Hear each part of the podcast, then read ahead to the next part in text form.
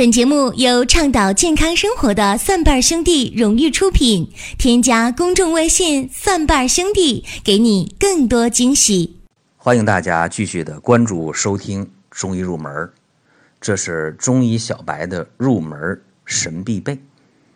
今天我们的话题是脾为昌廪之官，脾胃的脾啊，大家呢不太陌生，但是说到脾。在哪儿？往往大家说不清楚，也讲不明白。那脾为仓廪之官，怎么讲呢？就是脾呀，是仓库的保管员。哎，就这么一个官职。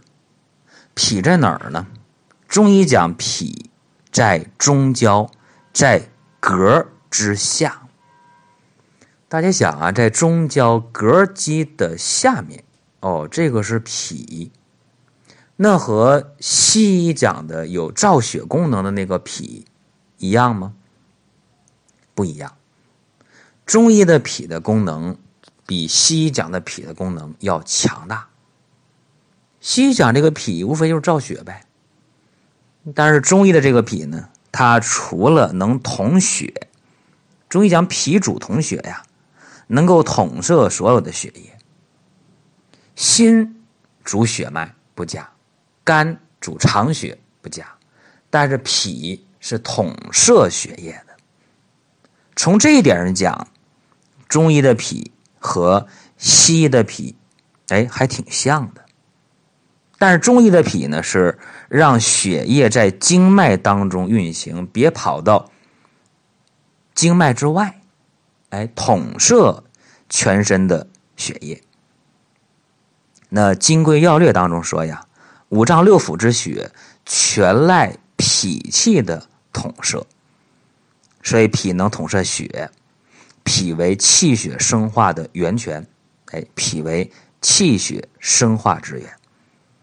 比方说，我们看到啊，在临床当中，哎，对那些妇科病当中的崩漏，什么叫崩？什么叫漏？妇科出血量多叫崩。经常有淋漓不尽叫漏，哎，妇科的月经啊，这出血量多，出血的时间长，哎，如果一看是脾虚的话，我们就要去健脾，用去调脾胃的方法，哎，就能把这个妇科出血过多的事儿能调得很好。还有我们看到一些便血的人或者尿血的人，往往通过健脾，哎，效果也非常好。所以这是。中医讲的脾，它主统血。另外，中医讲脾还能够主运化。说什么叫运化呢？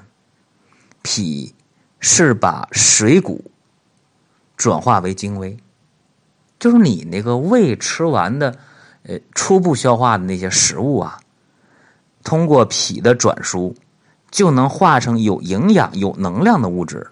能够送到全身各处，给身体提供能量，这是脾主运化的一个重要的体现。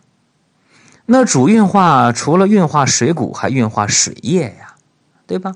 把那个胃初步消化的水谷转为精微，再把精微送到全身，这不是两部分吗？一个是运化水谷，一个是运化水液。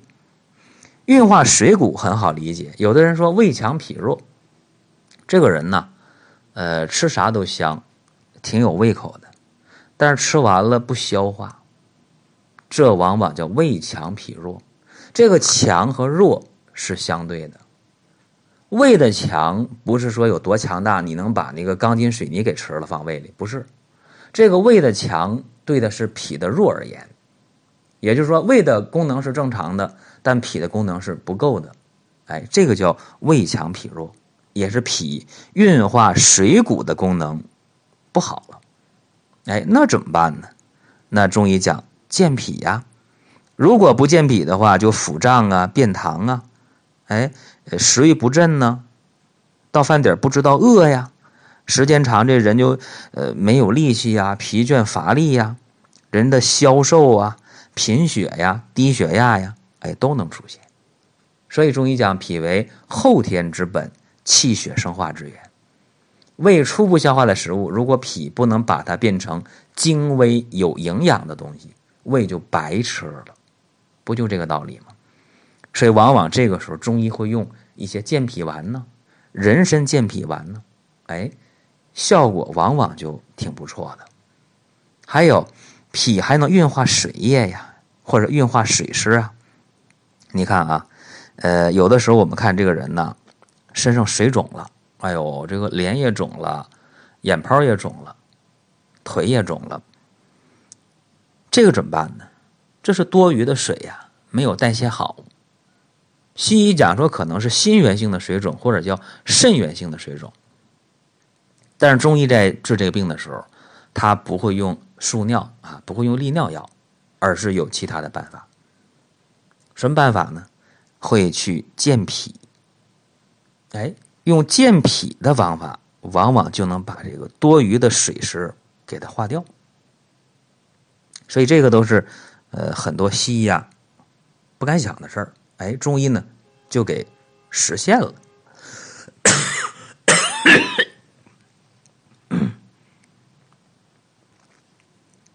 比方说，在呃临床当中用这个石皮饮，哎，效果就挺好的啊。或者用一些什么。啊，五皮散呢，哎，效果也不错啊。这就是，呃，中医它的这个思维方式和西医呢，不在一个层面上，这个不一样。呃，不一样的思维方式呢，就有不一样的处理的一个原则，当然就不同的方法，结果呢，肯定就是南辕北辙啊，完全不同。所以有的时候啊，我们看这个西医治水肿，哎，输尿下去之后，哗哗哗尿了一盆尿，哎。水肿就消了，但是过会儿水肿又上来了，你能总去用利尿药吗？不能吧，伤身体。那中医呢，用健脾的方式啊，就能把这个水湿水肿化解的非常好。所以这叫什么？这叫窍门还有呢，脾有一个生清的作用。说这个生清是什么？怎么生法呢？就是啊，脾和胃。正好是相反的，一阴一阳，一脏一腑。胃以降为和，脾以升为本。哎，胃和脾一升一降。胃呢，把食物往下降，往下消化，往下消导；而这个脾呢，要把胃初步消化的食物当中的精微物质拿出来，然后给它向上输送到心呐，到肺呀，到头目啊，然后。往下，通过肺的肃降，哎，再到全身。你看，所以中医讲这个升降出入啊，讲阴阳的一个匹配，这里边的学问特别大。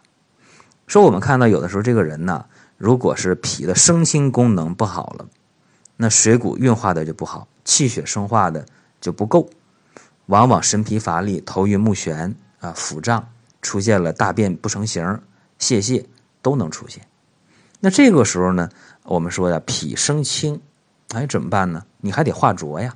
于是呢，呃，往往在这个时候，我们除了用一些健脾的药，用一些消导的药，还要用一些化浊的药。比方说用那个猪脚，就是那个猪蹄儿上外边那层硬皮儿，哎，用它入药效果就很好。为什么呢？因为这个猪啊，大家知道，生活的环境在猪圈里边特别脏。烂泥呀，哎，猪在里边它不得甲沟炎，是吧？这一句玩笑啊！你看，我们很多人得甲沟炎，哎，那手指甲往肉里长，然后发炎了，哎，让淋巴结起来了，发烧了，甚至啊，甚至会化脓。那那个猪蹄就泡在烂泥里边，还有猪粪里面，它就不发炎。那猪蹄别看有多少烂泥，拿出来用刷子一刷，可白净了。哎，它这个生清化浊的能力就很强，哎，所以。呃，中医呢，它一个取向比类的方法啊，往往在用的时候说，世间一种病，哎，对应一种药，啊，有病不要紧，找到合适的药，往往能解决问题。这是脾的一些基本的功能。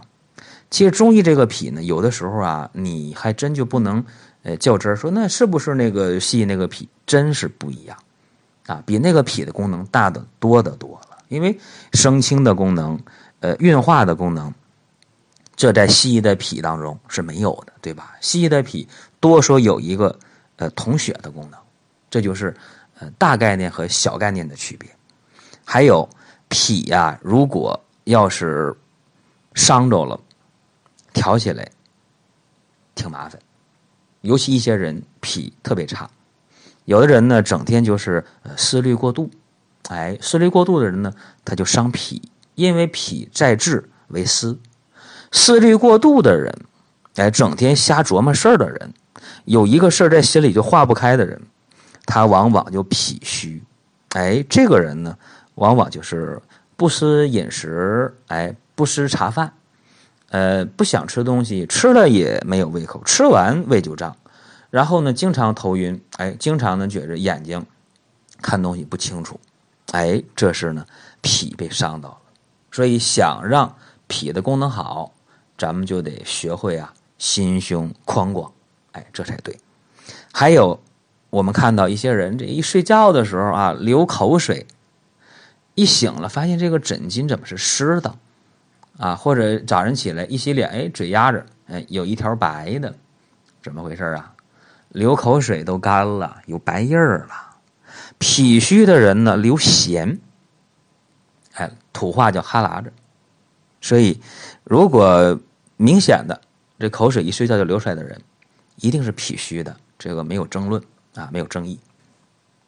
还有呢，脾在体和肌肉，主四肢。就是说，有的人呢，他这个浑身的这个肉长得比较虚啊，都是一些虚的肉、肥的肉、胖的肉，哎，一些肥胖的人，你别看他体重挺高，肉挺多，但是一点不实，都不是肌肉，他往往是脾比较虚的。也就是说，他不吃那么多，长不出那么多肉。当然，也有人说，那我喝凉水还长肉呢？你记住了，你脾是虚的，你不能把水液代谢掉。所以长的肉就不结实，啊，身体呢肥肉比较多的虚胖的人，记住了，往往是脾虚的。还有，我们看这个有的人啊，他那个整个的这个嘴唇啊，经常就起皮儿，特别干，哎，经常起皮，经常起皮，哎，用一些润唇膏也不太好。这个人呢，往往是脾有问题。哎，往往是脾比较虚，记住了，往往是脾比较虚。还有一个，呃，这个脾啊，它在五味上对应的是甘，就甜味的人，哎，对应的是甜味那脾虚的人不要吃甜食，啊，记住了，脾虚的人千万不要吃甜食，啊，以前我讲过，藕家不喜甘。说你恶心呕吐的时候不要吃甜的，记住了，脾虚的人也不要吃甜的。这是今天和大家讲的一些，呃，特别简单、特别基础的事儿啊。也希望各位呢，呃，逐渐的来领悟中医，来体味中医，来感受中医的博大。啊，可能有人说那中医，呃，也不科学呀。但是现在证明啊，无论是我们国家。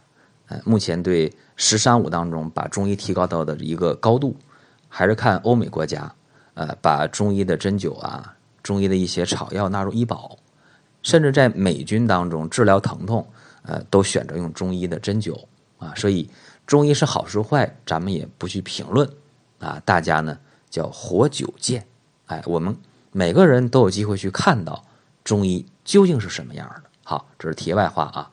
呃，大家同时也可以关注我的另两档节目，一个是求医不折腾的寻宝国医，另一个是医药新鲜热点的老中医说。